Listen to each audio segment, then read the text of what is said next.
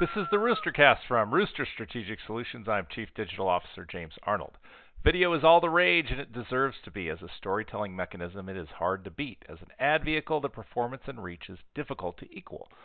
As the rest of the television and video world explodes into disarray of new OTT offerings, new channels, etc., the one billion pound gorilla is YouTube. That's right, a billion hours of video watched every day. 73% of Americans on YouTube. 500 hours of video uploaded every minute. In agriculture, more farmers spend time on YouTube than on Facebook. So, what should brands do here other than use it as an obvious advertising vehicle? Well, YouTube is a walled garden built to quarantine your audience.